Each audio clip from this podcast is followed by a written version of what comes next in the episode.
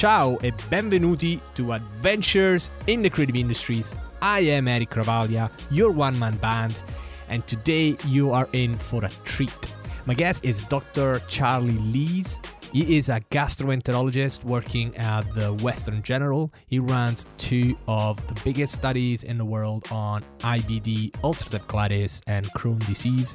He is a mountain biker, he's a runner, he's a scientist, and he's a big geek. Today we'll focus on reasons why he became a doctor, why he's so passionate, and also we'll talk about Western medicine and ways for everybody to improve their lives, not just IBD or Crohn's disease patients. I hope you'll enjoy the episode as much as I enjoyed making it, and here we go. Right, hello Charlie. Hi, Eric. Hi, this feels weird to say hi again after we've been talking for like an hour, but um, welcome to Creative Industries. No, that's not even the title. Welcome to Adventures in the Creative Industries. Right, this is a little bit of an off episode in a way because you don't work in the creative industries. Although a lot of what you do is very closely related to, but you actually are a doctor. I am, yes. I, I am a doctor. I'm a gastroenterologist. Um, I'm a doctor. I'm a scientist. Um, and a teacher, I guess, in, in, in much of what I do. I'm at my happiest, though, I think, when I have my creative juices flowing fast. If that's not. Um, so if I start there, and then we can work around. Yeah, I just want to give a little bit of background to the, to the people listening. So you're a gastroenterologist, Yeah. but you're also dad. I am. You have two kids of your own, Yeah. plus another Step two? two more. two more, so four. Yep. You are a runner, an ultra trail runner. When was the last time you, you trained for an ultra trail marathon? So I did a lot of ultra trail running about four or five years ago. Between Yeah. three and five years ago, I was regularly running um, big ultra marathons. Yeah. Um, prior to that, um, is a part of my life when I was quite significantly heavier than I am now, um, with fairly unhealthy habits, not least an unhealthy Marlboro Lights habit. Um, Really? And a terrible diet. Yeah, I can't so- even imagine that. no, so me becoming an endurance athlete was a huge part for me, a, a huge, huge thing for me. Um, in the last two or three years, I've become much more of a mountain biker. Um, but this That's year, I'm of- rediscovering my love for, for ultra running. so you're going to Um, be back at it. back on it this year. Wow. You also say you're a scientist, Indeed. but also one of the things we talk the most when we're together is gadgets. Yeah, yeah. I love gadgets. you're Well, I love a gadget lover. I, I love photography. Yes, we also need to say that your Instagram is very active. You take a lot of pictures of you running, of Noemi, your wife, Yeah. running, and or on a mountain Yeah. bike, or covered in mud. Because it feels like it feels like a, a theme that one. Yeah. Um, so yes, actually, your uh, creative juices are always flowing. That's what I found. Is you're always ready with your camera, and you you're running. You're uh, using a Canon. Was that 6D No, I use a 5D Mark IV. Mark IV? now. Yes, yes. Um, Which is a great camera, I guess. Oh, it's just, yeah, it, it is awesome. I, I use that, or actually uh, increasingly on my um, Samsung Note Nine. All Um, right. Thank you very much for right. joining us. Uh, yes. So, photography's been very, very um, uh, important for me in the last few years. And you know, over Christmas, taking a bit of time off work, what did I do? Long walks in the mountains and the hills, um, either by myself or with Naomi and the kids, and Rex, uh, our new border Oh, collie. yes. But always with my camera, um, and always out searching for that winter light that's gonna just be special for photographs. Uh, it drives Naomi nuts because we'll go out and she's like, "Why aren't you taking your camera out?" And I'm like, "Well, the light's crap." I love doing that, and, and increasingly um, delving further and further into that um, with a project this year uh, to learn how to video edit. So right. Yes. you said you were going to teach me. Exactly. That's it. That's it. That's what I was getting at. I didn't know you used to be a lot unhealthier in terms of your diet. Yeah, I um, I went from a very broad-ranging, active, um, interesting childhood where music was my love. Um, Yes. I was a very accomplished trumpet player, if I say so myself, but basically stopped playing when I went to medical school. Um, and then from if if we skip the medical school years, because probably the the less said about them, the better. no, no, no. Wait, Um, wait a second. Wait a second. yeah. How did you get into playing the trumpet in the first place? How did I get into playing the trumpet? Um, I started playing the trumpet when I was eight or nine. Started ta started having piano lessons when I was seven or eight. Hated piano. Started playing the trumpet. I think I just liked the fact it was loud and I was a boy. Um, and I think I was just lucky. I had a good teacher and um, I, I practiced pretty hard. And then I realized actually that it was an escape from the usual aspects of growing up as a child that I found otherwise probably quite hard. Um, it gave something that I could concentrate on and see the results week in, week out as I practiced and I get better. And then the chance to do two really key things, I think. One was to perform, and the other was to uh, share something with other like minded people. Hey, How old were you? that, so I did this um, until I very, very regularly till I was 18, 19, And you started when you were 8, 9, 10. so that is ten years. You Yeah. mastered the trumpet. Well, no, I absolutely didn't master the trumpet, but I had 10 years of a journey where aiming to get somewhere close to mastering the trumpet was my goal. And there was a point when I was 14 when I gave serious consideration to that as a career. A professional trumpet. Sure, A trumpeter. yes. Wow. Um, but I think I I knew somehow that maybe I didn't quite have the innate talent to have the career as a trumpeter that would have truly satisfied me. And I also figured that medicine would be quite a hard hobby to have. And so I thought that was the right way round. But I did I did genuinely give that quite a bit of consideration when I was 14 or 15. At that point where, you know, my trajectory had gone to the point where, you know, actually you could perform and it sounded half decent and I really enjoyed it. Um, and I made music every day of every day of my life for, for 10 years, be it practicing, be it sing. I did a lot of singing. And so there would be, you know, an orchestra, there would be a jazz band, a big band, um, there'd be a chamber group, there'd be a, a, a big choral ensemble. At times there'd be, you know, an operatic society. this is while you were doing. You were no, no, no. This was before. Before So this was this was okay. yeah. This was um, from say the age of eleven to the age of eighteen. Wow. but- Um, That's it's amazing because um, it's like it's something you, you, you did hint at in the past that you, you, you, you used to play trumpet, but it's on my Twitter handle. Retired trumpeter. Retired trumpeter, yes, exactly. Uh, you, you know, like I don't know how, how seriously people take that. You should have a picture of you playing the Mm. trumpet on the on your cover on Twitter.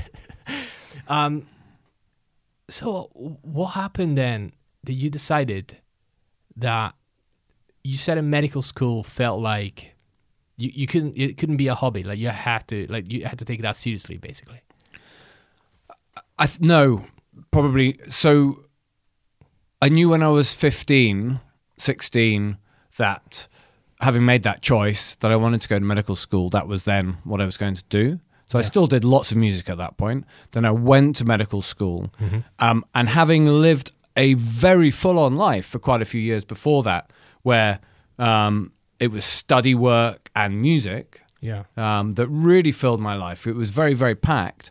I then went to, um, to to medical school in the middle of London in 1994, and that was then a period of maybe catching up on um, growing up a bit in many ways, and and and enjoying life and enjoying being part of uh, a peer group who I you could find at medical school. You know, UCL, uh, uh, you know, big cosmopolitan um, university, um, and so m- the music I kept going for a couple of years, and then and then died off a bit, and then. Um, yeah, that was that was it, a period of enjoying life. I think in, in the middle of London, going to a lot of music, going to a lot of gigs, um, down Ronnie Scott's frequently um, when it was still a pretty cool joint, Uh-huh. and then um, and then that took me to when I started working in 2000.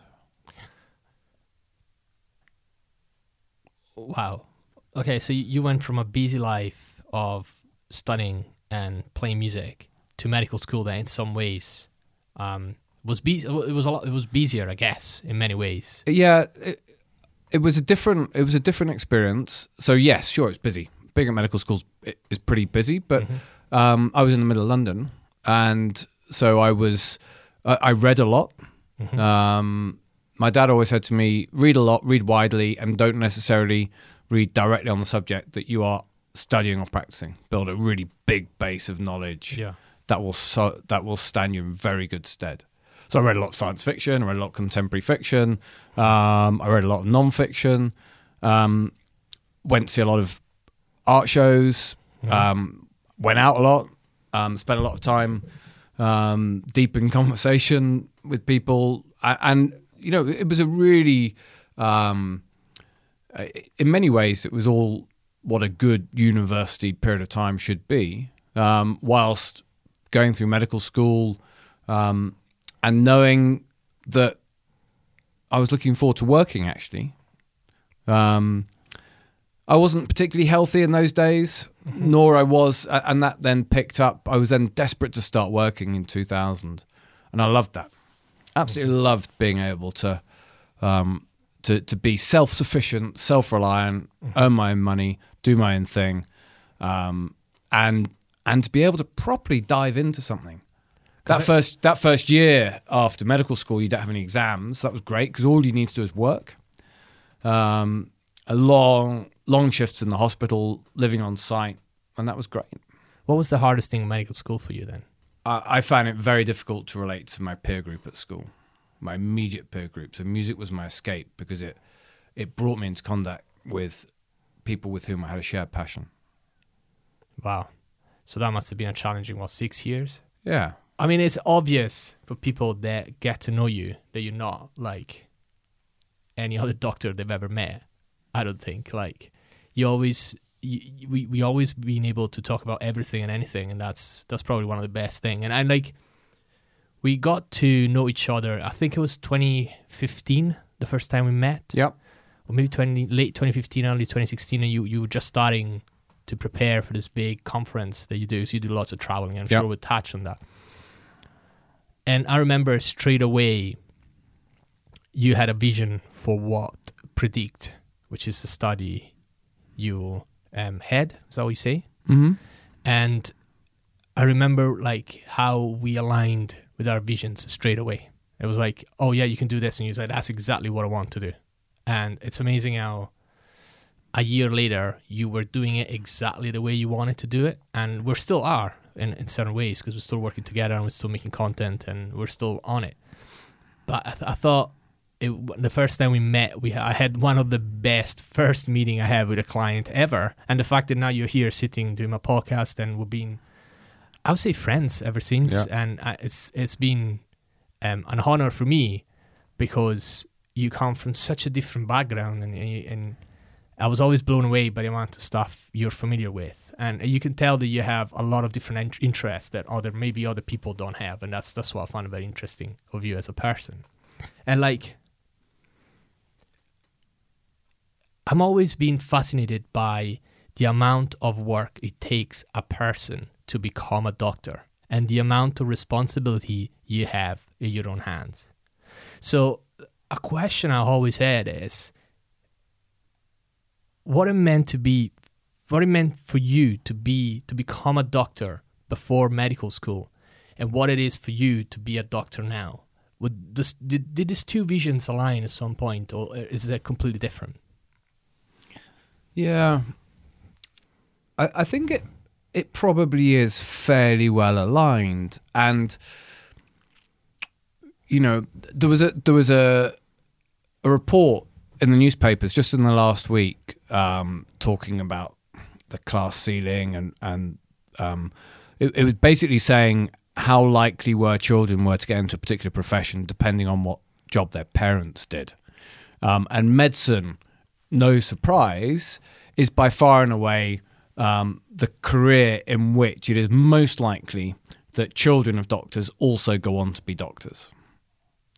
Um, and and there is an obvious criticism to that, which is it, there is a failing in um, allowing and promoting and encouraging children who aren't doc- uh, who who don't have parents who are doctors to go on and do that. So I came from a very medical family.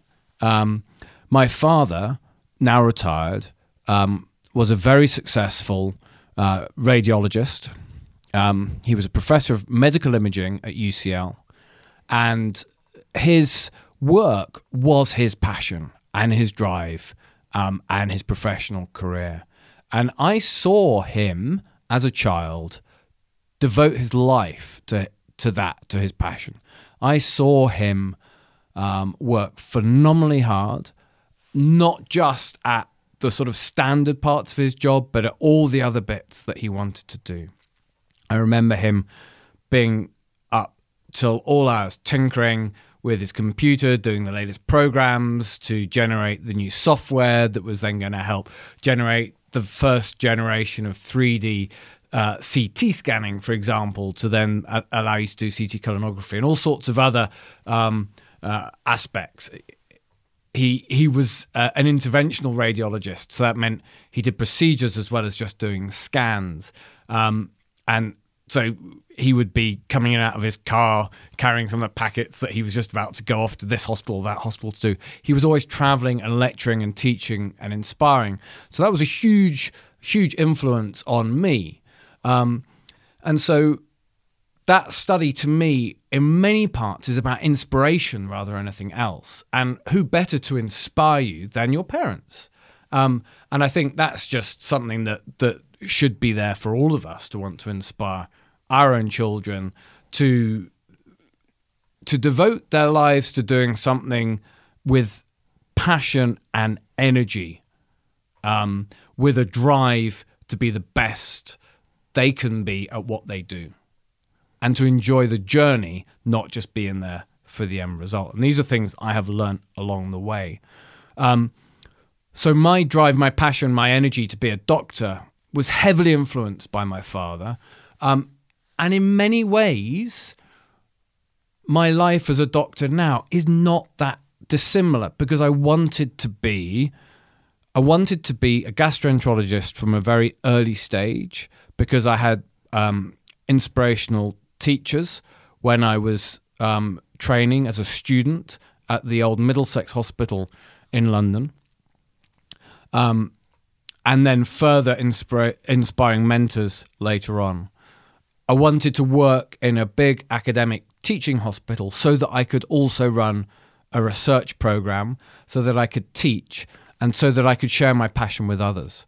And that's pretty much where I have found myself um, at a point now where I have a busy full time clinical job. I have a an expertise in one particular area. We can come on to that, but as you know, my um, my expertise, uh, my which is internationally recognised, is in Crohn's disease and ulcerative colitis, and we'll touch on that in a bit. I have developed um, a research program that aims to directly help the lives of those people um, who are unfortunate to have Crohn's disease or ulcerative colitis. And with both of those things, I have developed uh, a passion and I think a skill, which is um, mostly learnt through hard work, actually, to to teach and share that with others, so that I can both share the the, the learnings from the broad base of the literature um, and, as that develops, but also from my own research program. Yeah. And that's where we then get into that whole conversation about um, communication and developing a true two way knowledge exchange with um, clinical colleagues, scientific colleagues, patients, um, and other key sto- stakeholders like industry partners, um, uh, uh, charities, patient organizations, etc. And so when you and I first met, I think for me then there had been a period of time when there was a lot of clinical work, there was a lot of the grunt work to set up the studies and the research programs, and then suddenly here was an opportunity to unleash um, my creative juices again, not just um, for for for a hobby which I'm passionate about, like photography, but here that was something that that I could start start to throw out my life's work, which was everything that I'd built towards to this point. I haven't realized at the time um, how much of that was into the the project. I mean, I knew the project was as one of the biggest studies on IBD there is in the world. Yeah. And you run two of those studies, don't you? Because you run the GEM study as well. But I realized over time how attached, personally attached, you were to that, to this, to this study, and how hard you you you work at this, and it's insane. I I get, I understand that the data you will gather from this study can really make a difference in people that are suffering every day with this disease, and that's the thing that really drew me in. That your passion for Yeah. that, and it's like at the time what we realized is that there is this I mean, I think the science community is now catching up to it very slowly, but there, there was this po- po- communication issue. It's like the, the, the, once you have that much data, it's hard to like make it digestible and put it out there so that people can not just understand it but also relate to it. And I think that was one of the biggest challenges we faced. And at the time, I think we did crush it because we simplify it to, to the point where everybody could understand it. And I think that was a key element of this because like it was good to see how people could get a grasp on something as complicated as predict on paper. Yeah, and it's probably worth just retelling for the benefit of your listeners the story of where this came about for me. Yes. So that, that was indeed one of the questions. Like how do you get to start such a big So- big project? so I had spent the best part of 10 years working as a clinician, um, learning the expertise for the clinical care, but at the same time getting increasingly involved with big collaborative international projects looking at the genetic underpinnings of inflammatory bowel disease. And then about six or seven years ago, I went with the European organization I was involved with to China, to mm-hmm. Guangzhou, to run a workshop, a masterclass in inflammatory bowel disease. And I went there, this was my first trip to the region, and my mind was blown open by what was happening everywhere. So, Crohn's disease and ulcerative colitis are inflammatory conditions of the bowel that occur through a combination of environmental influences on the gut microbiome, the bugs in the gut, on a certain genetic background. They now nearly affect one in a hundred people in Scotland. But for a long time, they were unheard of in what we used to call the developing world. Um, but in the last 20 or 30 years, there has been this explosion of inflammatory bowel disease in the Far East, in, um, uh, in the um, Indian subcontinent, in South America, um, increasingly now in Africa. And that is happening as countries adopt uh, a westernized lifestyle, as countries urbanize, um, and probably more than anything, as people start eating um, the, the worst parts of a Western lifestyle with lots of processed foodstuffs, lots of animal protein, etc., etc. We were struggling with the genetic studies because it was only explaining a proportion of why people got the disease, and it was telling us very little about what was happening to them after they got it. And that was the bit that I started to really care about. I wanted to do things that was going to really help the patients who were struggling that I was seeing in front of me in clinic.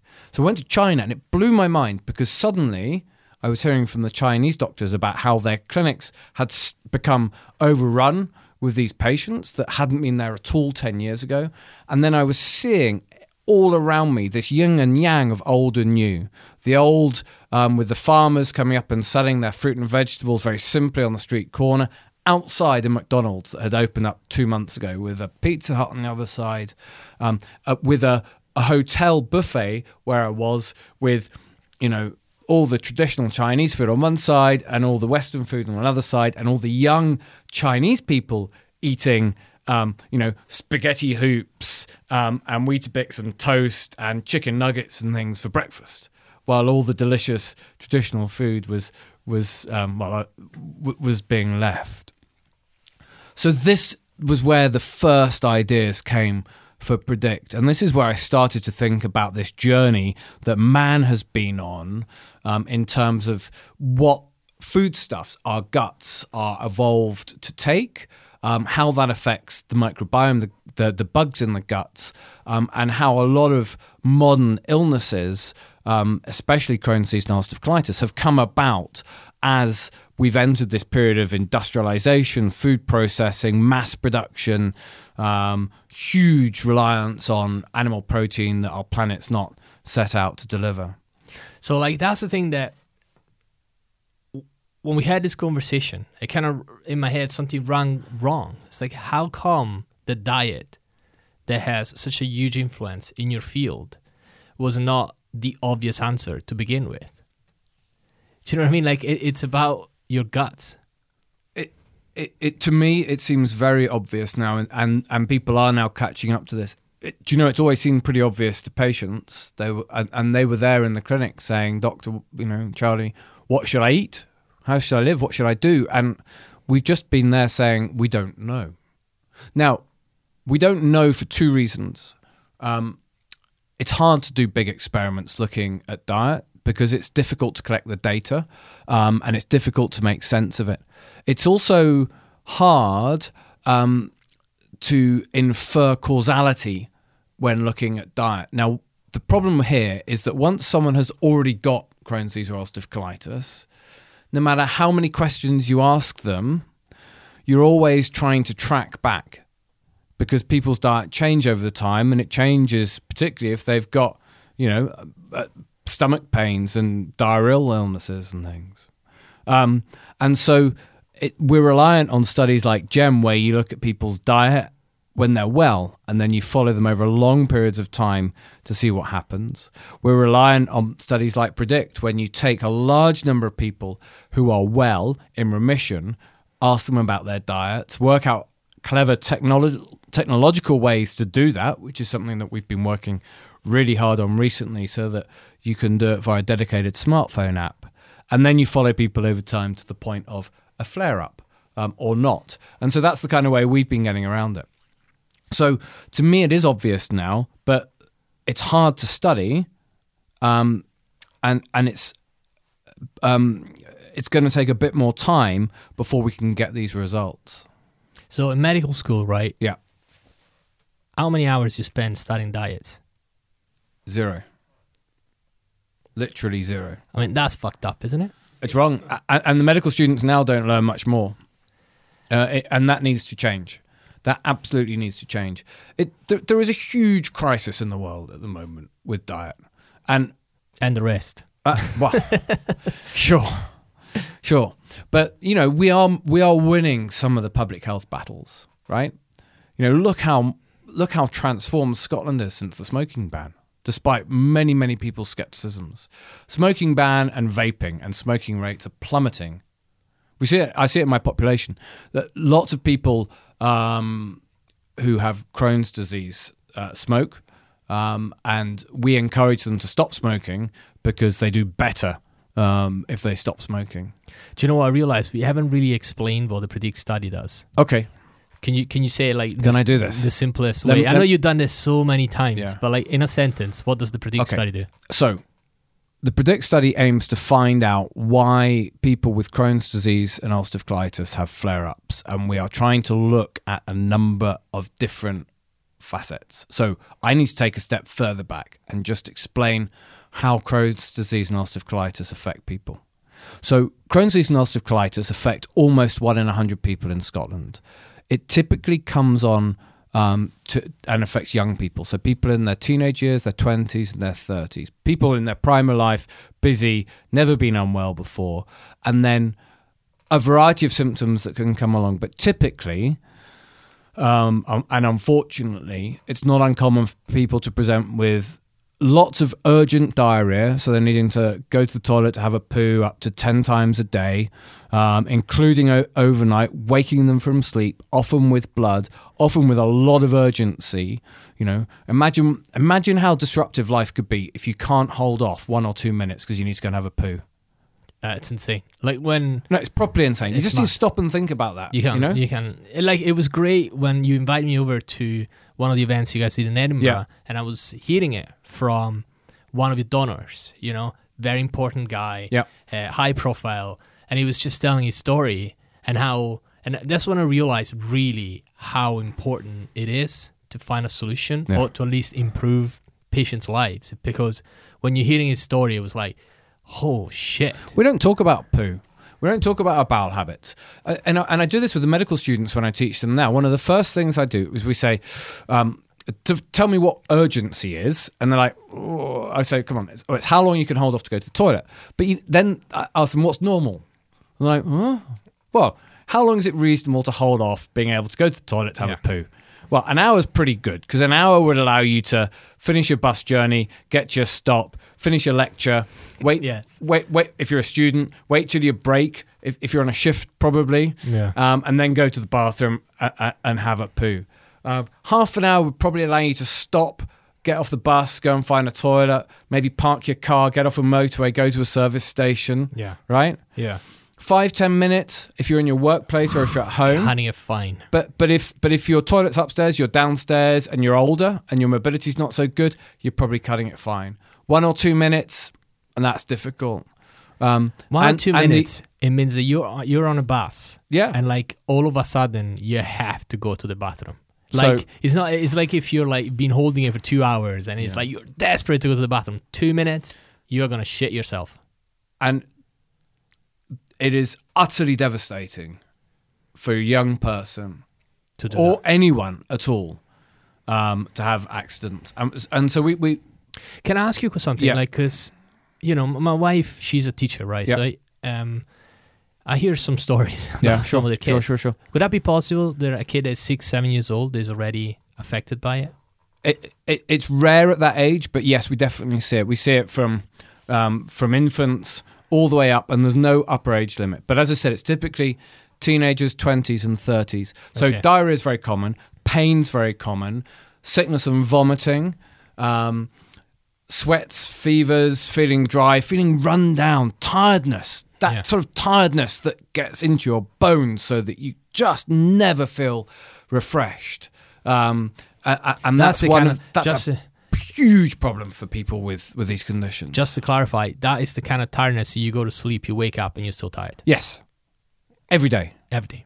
You Yeah. never recover. Yeah, um, and low mood, very high rates of unfortunately of depression um, and anxiety.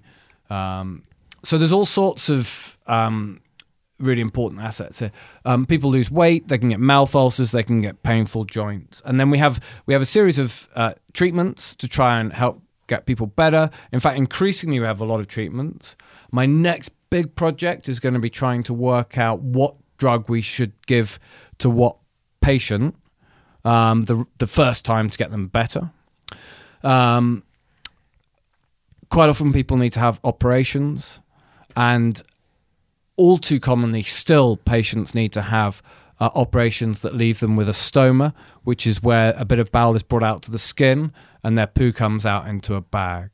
There was a devastating story in the newspaper um, in the last week where um, a 10 year old boy was bullied so bad about his stoma bag that he killed himself. And so that is just tragic. And that's why you having me on this podcast um, is great because these are conversations that need to be had way beyond just my community. They need to be conversations that everyone has so that people realize that, you know, the, this is important for, for, for lots and lots of people, and it affects lots of people's lives. Do you know what I realized, um, especially being very strong in the UK? There is a sense of if you're ill, you're somehow broken, so you're not at your best, Hmm. hence you're less. I just had that feeling that the mental health stigma is big, right? And everybody knows about it. But like, what about the stigma on every other disease? And a, lo- a lo- a lot of people just don't talk about it. So we are getting much. The, the conversation about Crohn's disease and ulcerative colitis is getting out there. Work that the big charities are doing, Crohn's Colitis UK, but also the charities that, that fund PREDICCT, like Cure Crohn's and Colitis out of Glasgow, they're doing a great work of just getting that message out there and through some of the organisations. So that the story is getting there, but we still have work to do. Mental health stigma is huge. Um, this is um, something that we are trying. Uh, so I would really like to try and help break through the mental health stigma um, and doing it through um, the the work in my patient group feels like the right way to be doing that and contributing to that. We've got this very cool um, new system within the PREDICCT study whereby this dedicated smartphone app Oshi that we're going to be using to collect all the data will collect. Um, so so in PREDICCT we collect lots and lots of different information we collect information about how someone is and we follow their their symptoms over time but we also collect lots of lifestyle information um, including um, depression and anxiety scores um, resilience um, how how well people cope. Um, many of these things are things that we can then intervene with relatively easily. So if someone fills in a questionnaire on their smartphone flags up as having a high anxiety score or a low resilience score, we can then either simply um, uh, link them to some information, or we can maybe even better then give them some smartphone based learning. We can't get psychologists in the clinic. We don't have that resource. Um, So it wouldn't be able, they wouldn't be able to get a therapist to help them out. not not that we have resourced at the moment, and that's a challenge to fix. But actually, many of these people might just um, be helped simply by um, it being picked up and recognised with some information, and then perhaps an online tool that will help at least the first phase of that. And then you know if we if we can only get one day a week psychologist in the clinic, we can then identify those people that need that most. So that's breaking through the mental health stigma. That that that feels like a really important thing that we can do. And with the communication channels that we're opening up, um, this is a way that we can do that, and we can bring that conversation um, for for everyone. And so, that, so so here's so here's part of my thinking at the moment. Mental health's a huge problem. Lots of people with IB inflammatory bowel disease have higher rates of mental health problems than those that don't. So we can use this to have a broader conversation about that. Crohn's disease and ulcerative colitis are, are in part, we think, caused by lifestyle and dietary shifts and the impact they have on the microbiome that causes the gut to go into this unhealthy inflammatory state. Um, but for me, it then becomes really interesting to start to think about diet and health in everyone. So when you say diet and health, here, like, I like to clarify, we're not talking about like any specific diet. It's just about like eating less processed food and making your own food is, is probably one of the key of this, right? And it's about having sort of a balanced diet as much as you can. I think every every effort you can make is a good effort. That's the way I see it. We're not saying that people need to be vegetarian or vegan or eat paleo or um, be gluten free or this or that or whatever. Um, in fact, we're not saying anything too specifically yet, particularly when it relates to um, my disease area, because some of these answers remain unknown. However, I think there are a few things that are becoming increasingly clear. Cooking from fresh, natural produce is almost certainly the bedrock of good nutrition. Avoiding highly refined sugar, avoiding processed foodstuffs, avoiding food additives, and probably limiting the animal protein intake quite substantially compared to what most people eat, and increasing plant based fibers is going to be very, very beneficial. That, along with limiting alcohol intake and regular exercise, um, uh, would make a dramatic difference on the quality of life, I think, for many, many people in this country. Um, sleep, daily discipline, getting up early, um, having a passion to drive towards, Yeah. eating um, healthily, probably, you know, fresh, mostly plant based, but, you know, without having to be too strict on other things. Um, and and uh, and enjoying life. Yeah, that's that sounds like the recipe to a good life, Charlie. That's that sounds like a hard work. But like, you, you know, look, like I It sounds like it sounds like I've gone slightly off topic here, No, but no, actually, no, genuinely, We're not off we, topic, we are now we are now life. with with the work that we are doing. We are now building um, this and about to release this smartphone app O- Oshi that's designed for the PREDICCT study that collects all of this information. So we collect from an individual um, how much they can, how much they sleep, uh, Yeah. what what they're eating, um, what their what other factors in their lifestyle, while collecting information about their mood, um, doing anxiety and depression scores, looking for resilience scales. So we're collecting all of this information now, um, as well as then looking at stool sa- samples of poo to, to look at the microbiome. We do genetic tests, um, and we look at inflammation levels. like if so we you can apply this to to everyone. absolutely like if you suffer of IBD, um, Crohn's disease, this is an opportunity for you if you're not part of the study already to get all this information. Yes. At the moment, it's not accessible to you, but it really is about the moment that the new phone app uh, launches. Then over time, you will have access to all this information that normally you wouldn't get. So, if you do suffer of any of this, get in touch with the PREDICCT study. Yeah. Um, I'll put a link into the the episode information. so you PREDICCT can with check two it out C's, right? PREDICCT two C's. Um, and you'll find all the information you need. I, I highly suggest people to just go to the uh, where is one of the places? The Western General, and is that another place Yep. in Edinburgh as well? Yeah. So the Royal Infirmary, but the Western General is the main point of contact in, Yeah, in Edinburgh. Um, they might see you we- around in the Western But there are sites set up in all across Scotland, Glasgow, Forth Valley, Fife, um, Aberdeen, Dundee, Inverness. But also we have an increasing number of sites opening up over over England, Wales, and Northern Ireland.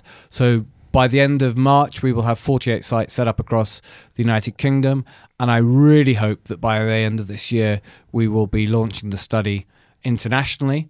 Um, we need some additional funds to do that, but there's a lot of interest to launch the study in North America, um, in, in in the Gulf region, in South America, Spain, um, and Japan. So I have I have big hopes for trying to do this moving forwards, um, because what we're doing, what we're developing, this I, I think this creative solution that brings disruptive digital technology to to um, addressing important um, clinical questions is is so vitally important to the mission, which is to collect, um, to make it slightly technical, multi-parameter data from multiple sources that all um, we think contribute to making up that individual state at any particular one point in time, and then following it longitudinally, so you can actually see how the differences at one point imp- impact those important outcomes for patients later on, like the need for an operation, like um, like their quality of life, um, Yeah, like the- their need for different treatments. we should also add that, as you were saying before, um, surgery is not the answer. It doesn't. It's something. It, it doesn't fix you. No. Like surgery, if anything, it's just a scar that you're gonna carry with you going forward. I mean, it definitely improves people's life, but doesn't fix it. Yeah. And sometimes you might just find yourself back to where you are Yeah. because you you could be flared at any time, and it could be as bad as it used to be. So I think that's the other thing that people don't really.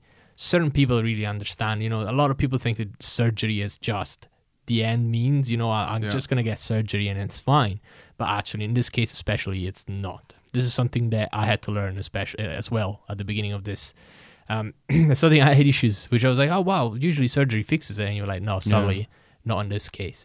So I think that's important to to remember. This this long what this long term study can do is provide the amount of information needed to help find a better way of life.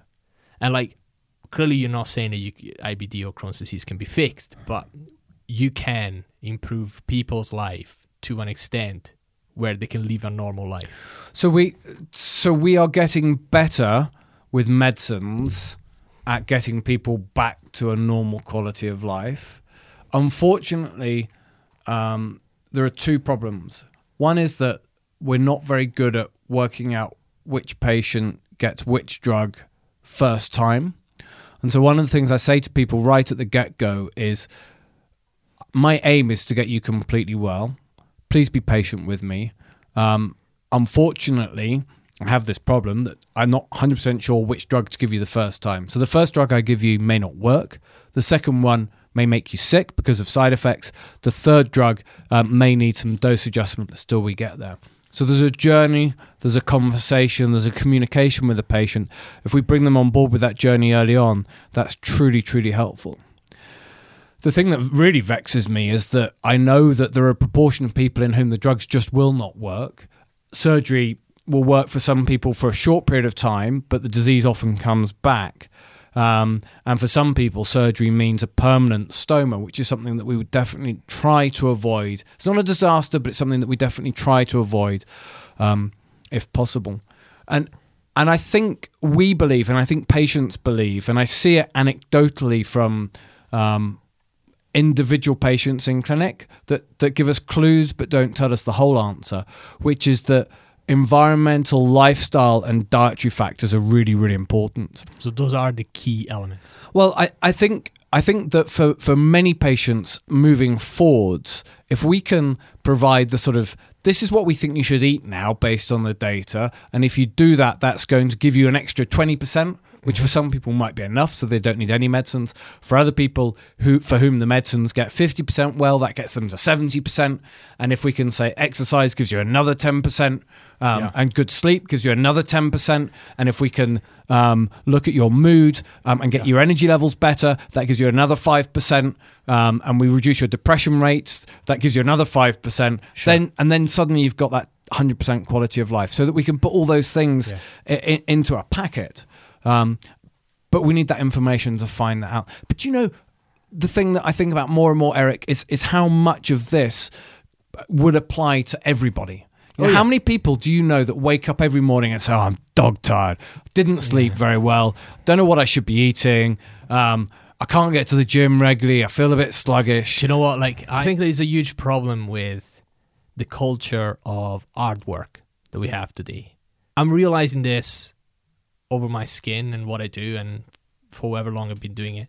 It's like there is too much attention is given on the amount of hours you work, the amount of money you make. And like it's amazing like when you take that and you apply to everything else in life, it just makes sense because then you're working yourself tired. Yeah. You're not eating well because you, you're eating on your computer. You don't go for a walk because you have to work for long hours. And guess what? You're going to be sitting down all day. And that is as bad as anything else you can do in your life.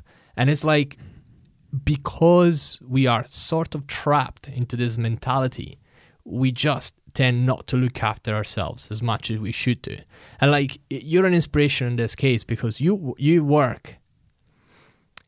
Your work is not just you work hard. The fact is your day is taken. Like whenever you wake up in the morning, your day is taken by however amount of hours in the hospital, however amount of hours doing research, and then you have your speaking engagement, which we'll, we'll touch on right now and we'll touch very soon. And it's like your day is gone. So you're busy because not because you have busy work, but because you have to do the stuff. And yet, you go, you you get on a mountain bike, you go to I don't know Canada, Japan, Saudi Arabia, and you you're off going for a run before going for a walk for a talk. And it's like it's you keep trying really really hard to live a balanced, healthy life. But like a person like you, which is a high achiever, you know, you have a great drive, a great passion for what you do. But like, how many people don't? How many people fucking mm. hate their job and they sit down 12 hours and they don't have any energy to go f- even for a walk at lunchtime, you know? So, Eric, I've, I've, I've how do thought, you fix that? I've thought about a lot of this recently. Um, increasingly, probably because my eldest child is just about to turn 14. Um, oh, my, wow. My boy's 12. Name his kids are um, a little older. And I say to them, find something that you're passionate about and then give it your everything. Because if you really find something you're passionate about, then you can start to love the journey. And if you don't love the journey and if you're just looking for some end product or you hate the journey, then it all becomes so much harder. But what I've learned more in terms of what you were starting about then is when I've been at my most productive and, and at my happiest and at my healthiest, it's when um, I've been doing most of these things to excess. I actually, I, I don't like balance. Um, I, I don't like mediocrity and I don't like balance. I like to give everything to the things that I do. Mm. And when I'm not giving everything to the things that I do, that's when I start to feel unhappy. So when I started running, within a year or two, I was running 100 mile races. That's what made me feel good. When I was dieting on my diet, within a year, I went vegan for three months because that was where I was going with that. Yeah. Um, now there's just a bit too much of balance. So, um, because a year ago, work was getting very busy, so I decided to dial back a bit on um, some of the endurance events I was doing to concentrate more on work. But actually, that was a mistake because I when when I'm in a regular tr- because when I'm in a regular training pattern, I sleep well, I eat really well, I drink virtually no alcohol, uh, I feel great, and that energy drives through the whole of the day and through the, everything that I'm doing. It's that that sort of clean burning, um, passionate energy that I can bring to what I do and to but the communications, and, and and that takes me through the travel and all those other aspects. But that's momentum as well, though, because like you you yes, you daily discipline and momentum, and then the other, and then the other, and then the other, and like I, I I found out the same with me. The busier I am, the better I feel, but the more I burn my energy. It's mindset, though, right? It's a mindset. It all thing, starts from sure. mindset, the daily discipline. I tell you something I started doing um, just this this year mm-hmm. which I highly recommend. Yeah. It sounds very naff. It sounds very American, but if you do it for a few days, it feels great. Here we go. First thing in the morning, I get up and I write a gratitude list. Oh, the five minutes journal. Yeah, there you go. It just like sometimes it's four or five points, sometimes it's up to 10. Yeah. Um, and, and many of mine are totally daft, like good coffee beans and, you know. no, uh, to be honest, like I've done that myself as well. Uh, especially three years ago, I was not feeling that great, and that was my morning routine. I yeah. wake up and do that. It's really powerful. That's great, and that together with Headspace, I would highly recommend as a ten minutes yeah. um, meditation exercise yeah. that you I, can I, make yours very easily. I, I, I, bought myself a year subscription to Headspace months I, ago. I've used it. Just have to use it now. Ah, uh, come on, Charlie. just sn- snatch it into your routine somewhere. Like, yeah. you, as long as you focus on your breathing, it's fine. You don't need a headspace. You can just go on YouTube. Like, if you don't want to pay for a year subscription, for instance, right, for people listening, you can just go on YouTube and find some breathing exercises. They do help. Like, I don't know, it's, it's naff, it's very American, it's very new age, but actually it does, and it's just the way it is. Yeah. Same with the gratitude uh, journal, and journaling is is a big deal. Like, it's funny because, you know, um, wanting to be a high achiever, you know. Well, in the last, because I need to catch up. In the last 10 years, I've been catching up with the 20 before then, um, for 25 before then. And I, I look into like, what are, you know, people habits, you know, the, the success, successful people. Yeah. Like, and I, I hate, I hate when it's success is equals money so I hate when they say, yeah. "Oh, this is this is what billionaires do in the morning." I see no correlation at all. Yeah, fuck you. Money is like, how do they make their money? Like, what mm. what if they've been fucking taking advantage of millions of people and then that's how they made their money? Yeah. Like, I hate that system. Anyway, so the the high achievers, especially in the creative space as well, they they all they all do journal in the morning. They get up to do some meditation, some kind of meditation they do journaling, um, they do um, exercises or cold showers, something that happens very often. And it's like, you know, there's a lot of people out there, there's a lot of resources that you can follow and see and find all this information. But what I'm getting at is all you need are small changes to get your momentum mm-hmm. because momentum is a beautiful thing. I am so addicted to momentum. When I get momentum going, it's a beautiful, beautiful thing. And you need to keep it up with yourself. Even if you have to cheat with yourself, mm. but you mm. have to convince yourself to keep that momentum going. Because I really firmly believe that momentum is all you need. Because if you stop doing what you're doing, because one day you're sick, or one day, sorry, or one day you're not feeling well, or you're tired, or whatever, you lose that streak, and that's really hard to get back into. Because then your your mind tricks you into thinking, you know, ah, you haven't done it, whatever, doesn't matter. But I think here the ultimate trick is when it happens, right? be kind to yourself. Mm-hmm. Like you missed a day, it doesn't matter. Tomorrow be better. It's all about- get back at it. Yeah. And a very, very helpful trick there is just whatever you do, whatever's gone before, make the next decision the best possible one you can. And if you do that very simple trick, um, it means that you don't look back. Absolutely. Like for me to get myself back into exercising, right? It's a long and grueling system where I have to start making small little good decisions throughout my day. Yeah. And then eventually, two months later, I get up in the morning. I say, ah, you know, I'm going to go for a little run. And then I start running. And the more I run, the more I want to run. And then I, I screw my knees again. I need to stop for like three weeks. And then I had to go back light running. But the thing is, now I have to stop because I injured myself. But I am doing all the exercises at home. Yeah. You know, just do some push ups. Do anything else. You can do so much at home. So, but like, then again, it's not about the push ups. Push ups don't matter. What matters is you've done one good thing. It's like, it's the thing like the first thing I do every morning is I wake up and I do my bed because it's like you know worst comes to worst the day will be shit but my bed is fucking done mate at least that you know i can go to Yeah, bed and i say trick. like at least this is done and i had shitty days when i came back home and here's the bed Yeah. beautifully done So, so for me, um, I mean, I would absolutely agree with all of those things. But I think, I think for me, when life is at its most fulfilling, um, I have my my my professional career is is ticking along with with you know several big projects on the go at once. Um, where I really get a sense of momentum that we're driving things forward. So that's the stage at the moment. You know, with the PREDICCT study, we've recruited 1,250 patients. We're about to unleash with Oshi. Um, there's a great platform to go and present the work, and that's also allowing me to uh, raise awareness of Crohn's disease and ulcerative colitis, as well as the Edinburgh IBD unit, um, and, and and helping to put Scotland on the map as a as a real academic, scientific, medical force um, in, this position. That helps to uh, uh, attract. Um, um, talent into us to help with the work that we're doing. Um, it's it's supervising and mentoring um, a group of fellows um, like like I have at the moment who are producing some brilliant work that's um, helping us understand from our local population more and more what's going on in terms of treatment response and outcome and, and, and defining the population.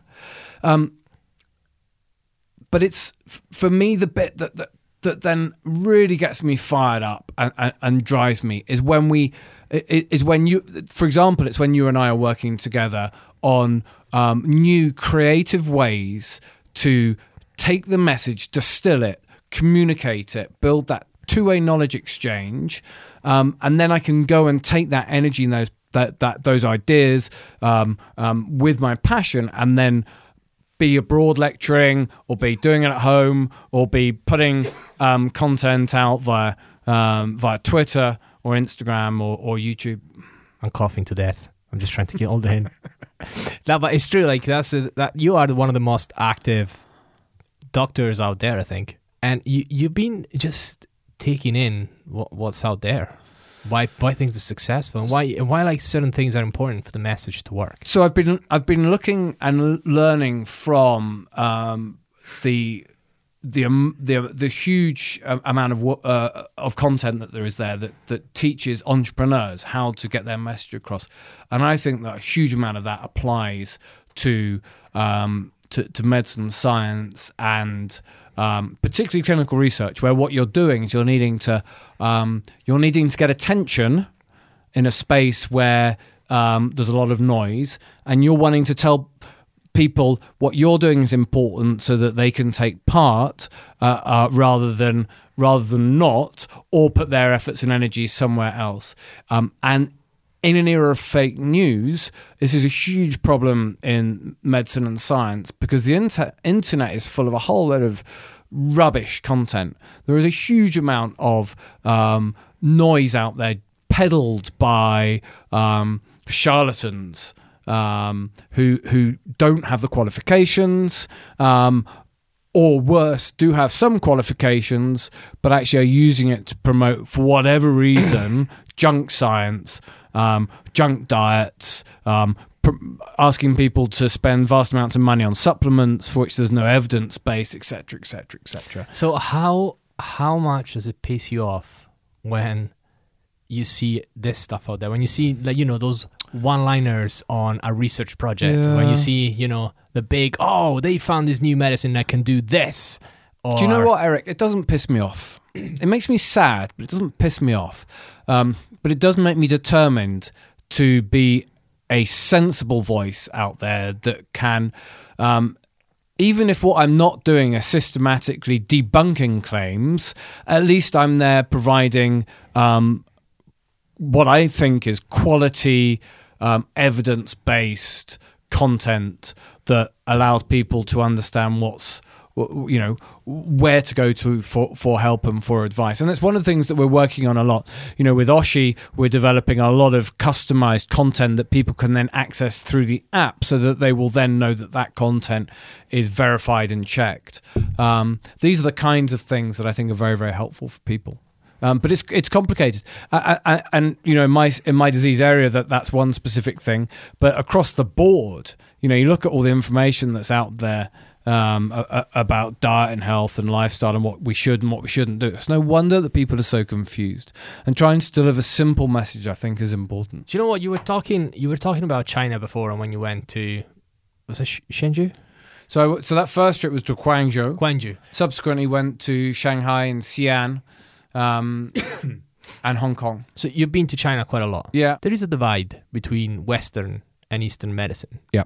There is a huge difference. My question is, how do you relate Western and Eastern medicine? Do you think they are related? Do you think that the Eastern medicine is not up to scratch? Uh, yeah, so so that difficult to answer. I, I think Eastern medicine um, largely would now be fitted in within the the sort of umbrella term of complementary medicine, which I think uh, can be beneficial for some people, and for the most part, isn't harmful. Um, and so when patients talk to me about this, um, be it CBD oil, which is a very uh, common um, request these days, uh, or, or be it acupuncture or some other supplements or other remedies, um, my advice to most patients is please don't do it instead of what we're trying because I want to put my faith in medicines and solutions that have been tried and tested using the scientific method, um, which in medicine typically involves randomized controlled studies.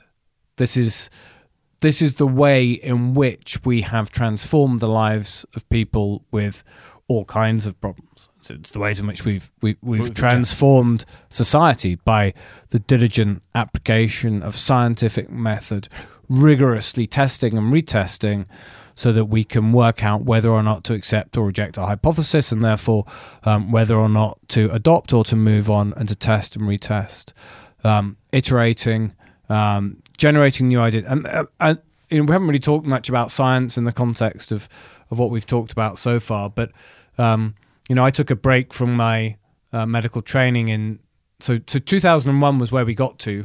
I moved up to Edinburgh. Uh, I moved up to Edinburgh um, for a two-year medical rotation. That What's um, a medical rotation? so this was um, uh, in those days I was called a senior house officer. So I was only two years out of medical school. Um, but this was me knowing that I wanted to do medicine rather than surgery or psychiatry or be a GP or be a pediatrician, for example.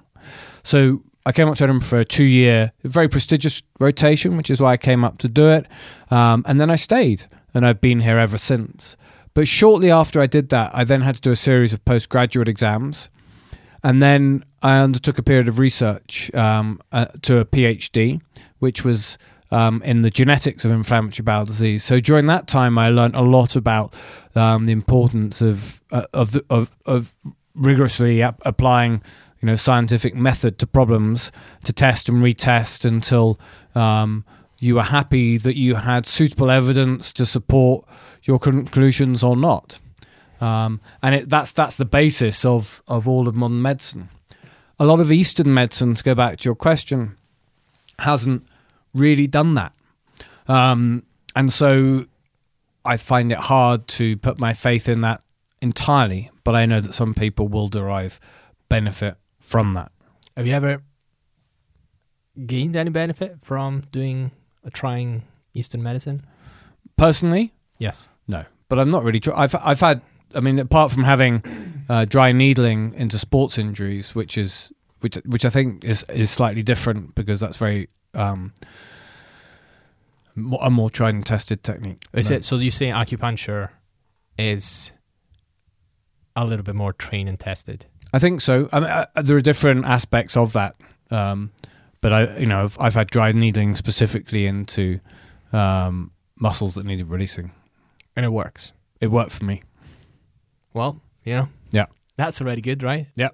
I mean, I believe in our system, but also um, it's scary sometimes because there are there are scientists out there that like fake the numbers. I mean, that's that's no news, you know. That's that's happened in the past. Certain studies uh, been impossible to replicate. You know, like that. This is the people that poo pooed all over all over the system, and then it's hard to So Eric, in, yeah. Eric, in every walk of life, there you go. there are there are bad eggs. oh, for sure, for sure. I'm not. I'm not absolutely like I believe. Every walk of life, there are charlatans. Every walk of life, there are cheats. yeah. Um, and medicine and science are obviously not um, impervious to those individuals. Yeah.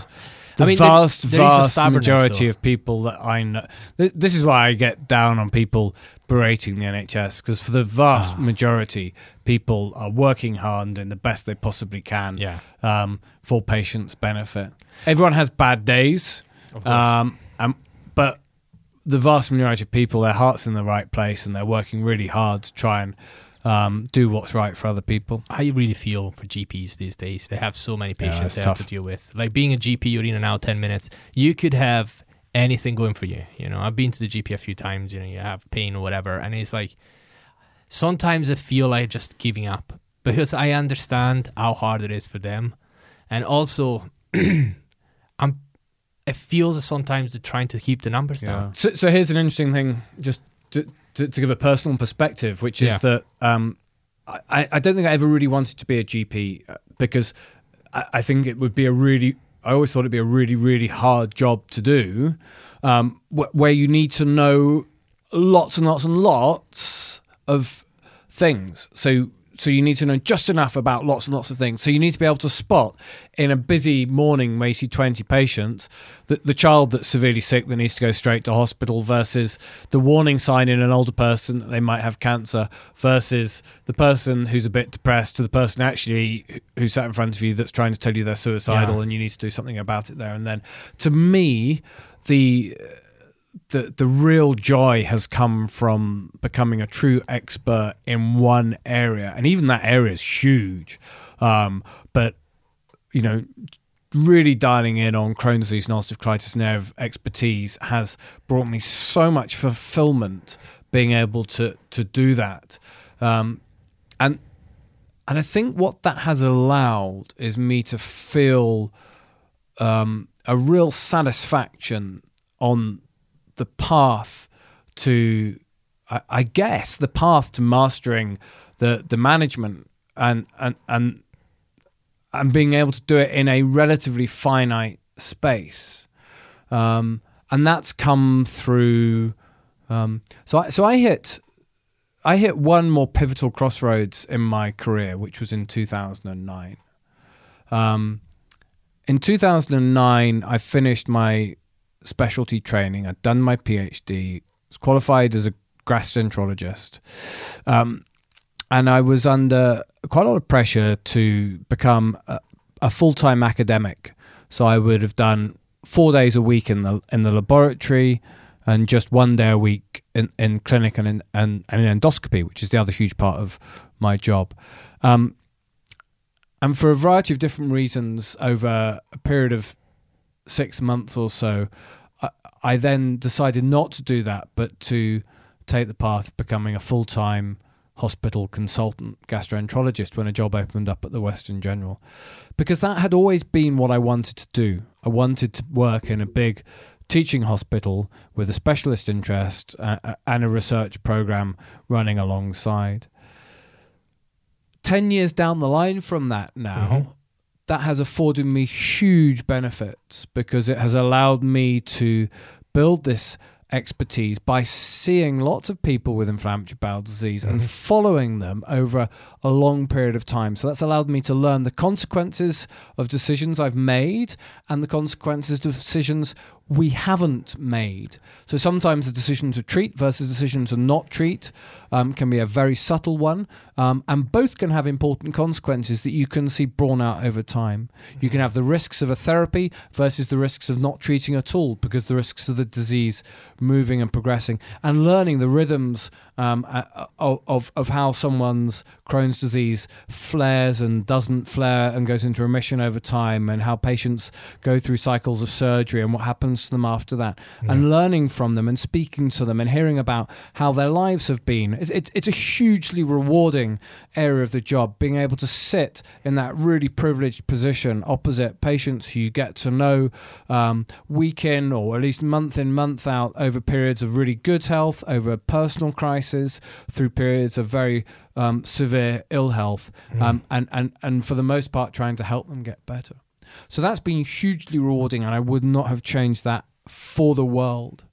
It does mean that now sometimes I feel like I'm doing three full time jobs at once, Well, you are. um, and now feels like the right time to divert much more time and energy into really delivering this research program of work. I want to take where we're at now with PREDICCT, with 1,200 people in, and deliver the full 3,000 patients into the study by the end of this year.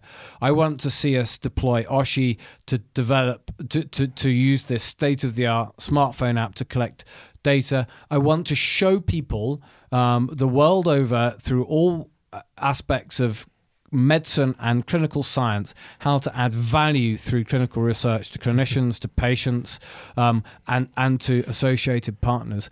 Uh, and then I have several other big studies I want to set up to do. Th- There is a lot of incredible energy within my field at the moment with inflammatory bowel disease. There's a lot of interest around the world because the disease is getting so common um, as more and more people are developing it. So for me, the the joy of being able to travel and travel where I feel there is a need for me to go and teach and, a, and and a want for people to come and hear the message I have and to know that that's something that I'm good at doing. Um, so I can then go out and I can teach physicians elsewhere in the world how to improve outcomes for their patients. They can then go and spread the message on, and that can impact tens of thousands of people to improve standards um, and improve the outcomes. Yeah, because like your position allowed you to master a topic yes, of medicine. yes. And it was mastery of one topic, but then being able to pull in. Do you remember I said before Yeah. that broad base from just, um, you know, lounging around reading books, maybe, Yeah. but, but with your eyes wide open and having really broad conversations with people. So from that really broad base, you can bring in Sure, those yeah. ideas, those left field ideas. Um, and I still try to do that. I still try to keep as broader an understanding in a, a, a, certainly of the scientific literature. And then now to be able to pull in um, things like my passion for photography Yes. into the creative things that we're doing um, and, and, and, and deploying the, the social media avenues is, is, is really cool too. Absolutely. I mean, you're, you're making the best out of it. And it's also to say that you're training the world on what you do because you travel a lot. Like you, how many, how many places have you been last year? Yeah. 2018, how many places? 50, 60? I, I, I traveled a lot last year. Yeah, I circumnavigated the globe twice in the second half of last year. It was slightly, it was slightly bonkers. Um, I, I genuinely try and do it where, where I feel like there is a really good need and where I have a clear message. And when I don't um, feel that, I, I won't travel. I feel like I'm young enough still, just and have enough energy to do it and to do it well, whilst still delivering on the rest of my professional commitments. It's a fi- it's a fine balance, but but I but I you know I do it because I believe in it. I do it because it energizes me. Um, and and because I love it. How much of an effect has on high achiever like you to travel so much?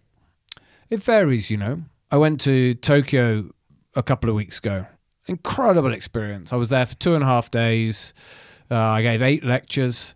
Um, I met 150 Japanese gastroenterologists, detailed conversations with many of them, lots of one on one meetings in addition to everything I'm doing. Totally packed agenda, just how I love it, barely enough time to breathe.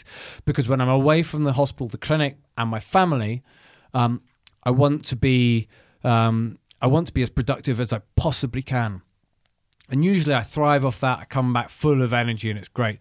This time I went out with the start of a sore throat. I got pretty sick. I had to go really deep to deliver the professional commitment out there.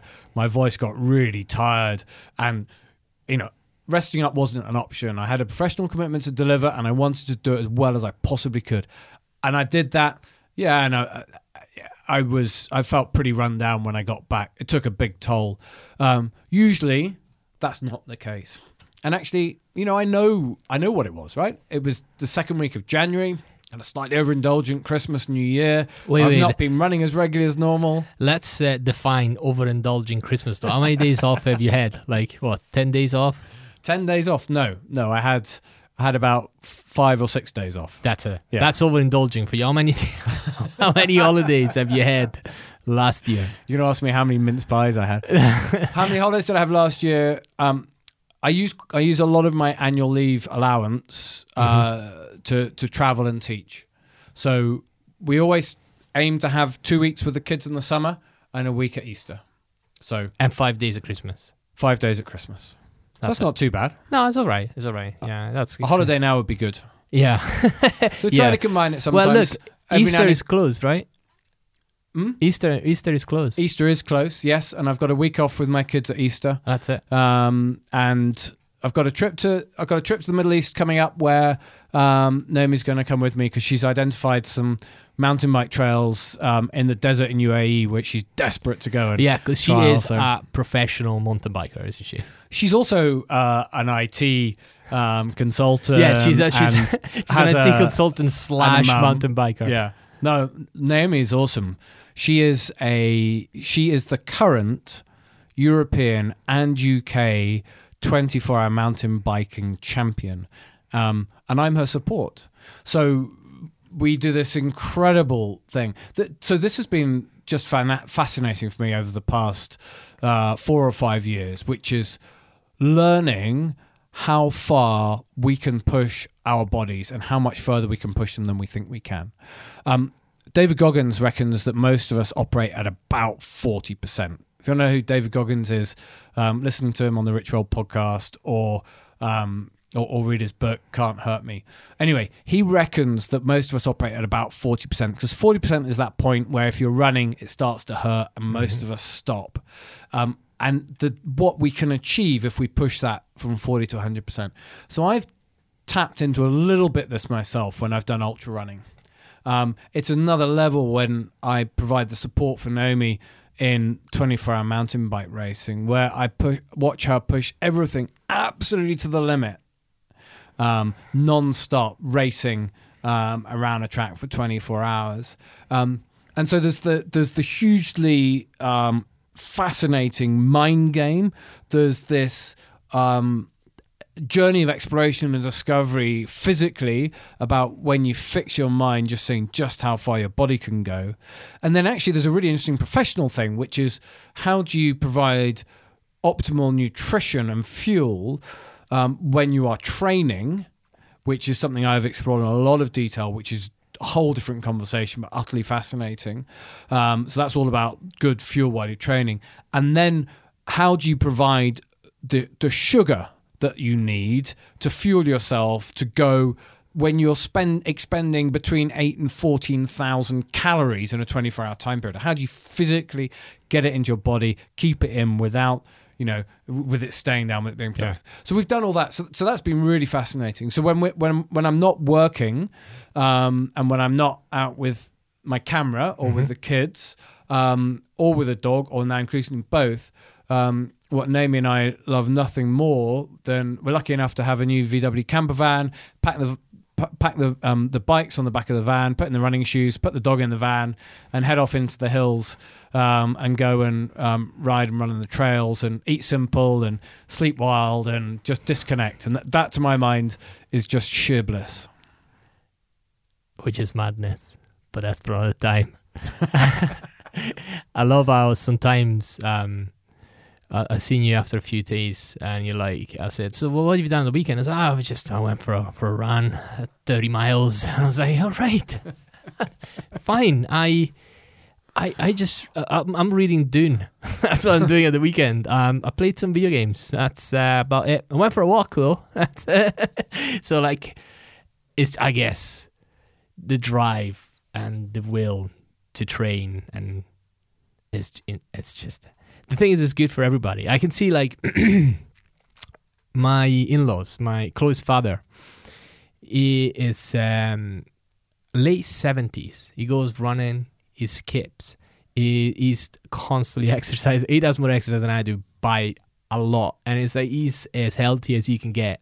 And he's almost in his 80s it's insane and like uh, whenever I speak to, Yeah. to my wife, he's like, "We should be doing what your what your father is doing because we want to leave as much as he does, and want to get to that age and feel that good about That's yourself. awesome. That's incredible. And um, But you can, you, Yeah. I mean, You you, could do, do lot, it. you do a lot of those things already, Eric. I You could- try. you could, it's all about desire and passion and will and and knowing what to do. Um, and now it's relatively easy to know what to do because if you can if you can find your way through the fog of information out there, Yeah. you can learn how to do pretty much anything you want by hitting up the right YouTube va- channels or um, or, or some other web resource that, that for the most part are free. yeah. If you want to run, most of the gear is basically free. And then it's about daily discipline and mindset. Absolutely. And, you know, you could, if you wanted to, I could guarantee it, Eric, if you wanted to within a year to to run a 50 mile ultra trail marathon, you could. Oh yes, like it's incredible how Within all a year, all maybe is- less, All it is is training, training and diet. It's insane. But like also, you don't have to be exercising for an hour a day. You really don't. You can do, you know, um, high intensity training. You can do ten minutes a day. Like I last time I was my fittest, that's what I did. I just did ten minutes every day, and I just watched my diet. I didn't eat as many chocolate or as many carbs. Yeah. I did eat it though. It's not like I, I was a monk, but it's insane how much your body changes. To me, there's, you know, I have run less in the last six months than I have in, in the recent five or six years. And as I've come back to it in the last weeks, I have relished and really appreciated how good it is for me just to feel that movement. The Mm. movement in my body that then helps free my mind, that then helps me process and deprocess the the life and Yes. work and everything. Um, and do you know the benefits for all of our mental health through finding some kind of regular form of movement? And I and, and I believe that probably is important, or somewhere you can sort of tap into a flow state that allows the brain just to just to go into a different state to switch off to get the endorphins flowing naturally and healthily to me it's priceless Damn. I really feel like I need to get out and exercise right now, Charlie. let's do it Before we go, because it's um, we're almost about to get kicked out. Um, you said you read a lot of science fiction. yeah What's your favorite book? oh so i read a lot of arthur c clarke a lot of peter f hamilton Uh-huh. um what's my favorite book man What's Iain that M. book you- banks the original banks books consider phlebas maybe that's still my all-time favorite The one book that you read and you're like, damn, this was good. Yeah. I I use Audible now. Audible's great. I, I, use Aud- I, I just can't see you sitting down with a book these days. I When, don't- where would you? but but Audible, you know, I yeah. and, and um a book a week almost when I'm out um running often non-fiction. So, favorite book of 2018? Hmm? Favorite book you read and or listened to in 2018? Um I really enjoyed Hannah Fry's book Hello World. It's all about algorithms and how um, they're influencing all aspects of life, not just um, medicine or the law or the creative world, um, but how they're there for good, how they're there for bad, um, and uh, how we find the balance between um, machines that can do tasks better than humans, and where the balance lies. Um, because this is going to be a huge challenge for all of us, and it was it was just that was a great audible read. Um, that and Factfulness by Hans Rosling, which, Uh, which seems like a big one these days. Oh, I mean, it's tragic that that, that, that he died um, really relatively young still, but his his ability to communicate principles, to provide an optimistic and upbeat message, and his um, his his um, techniques for visualizing data Mhm. phenomenal. And that that to me is a sort of creative um, genius um, who was really m- miles ahead of his time. I haven't seen anyone come close to that. Well, I'm gonna have to read that. Like you know, Yeah. the first one says this is a brilliant book to read, and I'll put it on my list for 2019. Then I mean, my list is huge, but yeah, I'll add it on it whenever I got time. Um, Charlie, Eric, thank you very much. pleasure, real for, pleasure. for being on the podcast and tell people where they can find you. So yes, so best place to find me Twitter at Charlie underscore Lees L W S, um, at PREDICCT P R E D I C C T. Um, we the PREDICCT website is phenomenal. Eric, you designed it. Brilliant job. Www.predicct.co.uk Yes. um, and Instagram at Charlie Lees. yes. All one word. if you're a runner, I highly suggest Running. following Charlie's on Instagram because that's I also there's also a professional Instagram page at Dr. Charlie Lees that uh, I hover between um, Doctor Doctor spell Dr. Dr. Charlie yeah. Lees. And that that's been dormant for a little while, but I'm about to unleash a torrent of content onto that as well. Perfect. Well, thank you very much for joining me. It was Thanks, a Eric. pleasure. Pleasure. so many good things, and uh, thank you very much. thank you everybody for sticking around till the end of the podcast. I will be around in a couple of weeks as usual. Have a great day. Bye.